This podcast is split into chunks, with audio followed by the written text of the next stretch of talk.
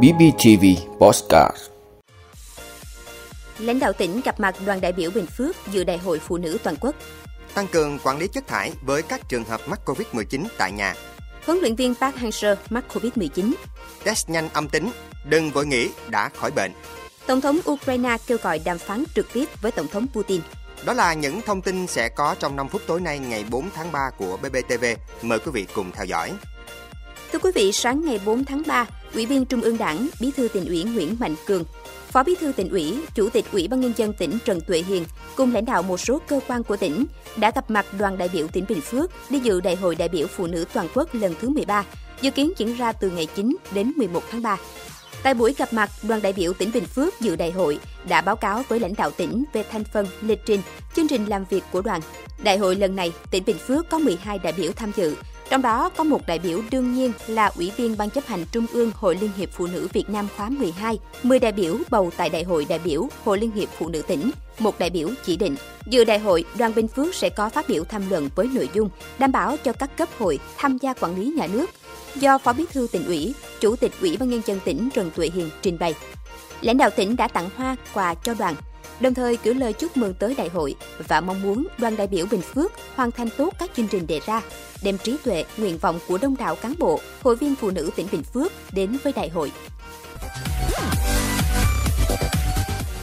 Thưa quý vị, Sở Y tế tỉnh Bình Phước vừa có văn bản gửi các trung tâm y tế các huyện, thị, thành phố về việc tăng cường quản lý chất thải với các trường hợp mắc Covid-19 tại nhà.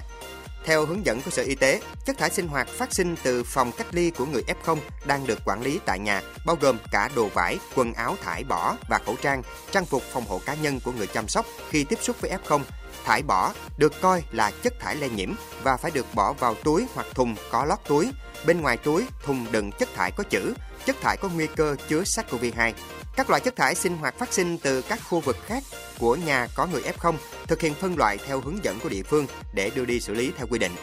Các trung tâm y tế phải bố trí người thu gom các túi thùng đựng chất thải lây nhiễm của các trường hợp F0 được quản lý tại nhà để đưa đến nơi lưu giữ, chuyển giao cho đơn vị có chức năng phù hợp do địa phương lựa chọn để xử lý theo quy định.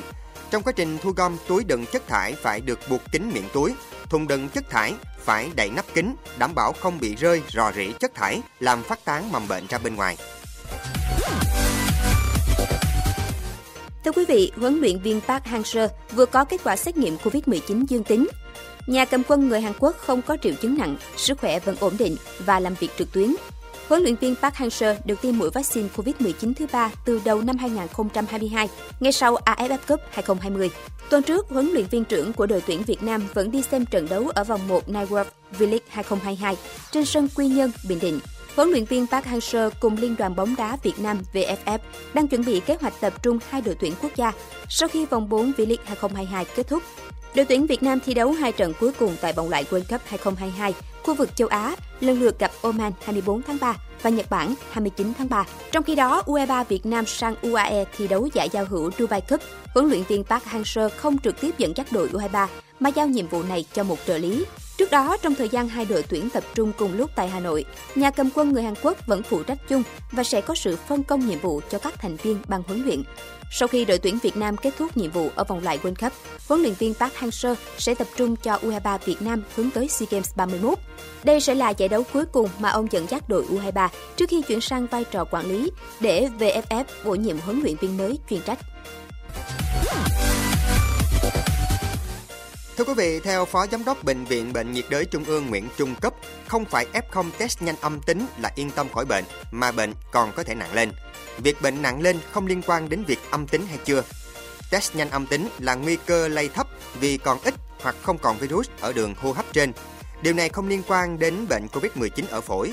Khi lượng virus xuống là khi miễn dịch lên và có thể thành quá mẫn và chuyển thành bệnh COVID-19. Vậy nên ngày thứ năm test nhanh âm tính thì không được chủ quan mà vẫn phải theo dõi nồng độ oxy trong máu đủ 10 ngày. Thưa quý vị, Tổng thống Volodymyr Zelensky kêu gọi đàm phán trực tiếp với người đồng cấp Nga Vladimir Putin, khẳng định đây là cách duy nhất để chấm dứt cuộc chiến hiện tại. Nhà lãnh đạo Ukraine khẳng định Kiev không tấn công Moscow và cũng không có ý định làm vậy. Tổng thống Ukraine đồng thời kêu gọi phương Tây tăng viện trợ quân sự cho Ukraine, cảnh báo Nga có thể sẽ tiến sang phần còn lại của châu Âu. Tuyên bố của Tổng thống Zelensky được đưa ra trong bối cảnh giao tranh Nga và Ukraine bước sang ngày thứ 8 liên tiếp. Cũng trong ngày 3 tháng 3, phái đoàn Nga-Ukraine đã tiến hành vòng đàm phán thứ hai tại Belarus.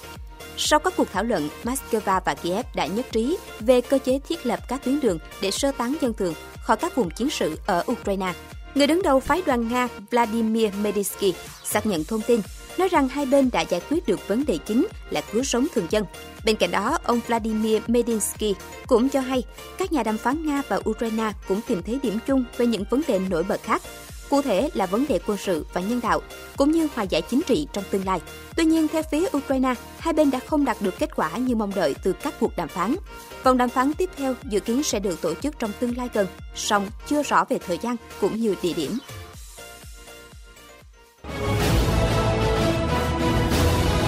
Ơn quý vị đã luôn ủng hộ các chương trình của Đài Phát thanh truyền hình và báo Bình Phước. Nếu có nhu cầu đăng thông tin quảng cáo ra vặt, quý khách hàng vui lòng liên hệ phòng dịch vụ quảng cáo phát hành số điện thoại 02713 887065. BBTV, vì bạn, mỗi ngày.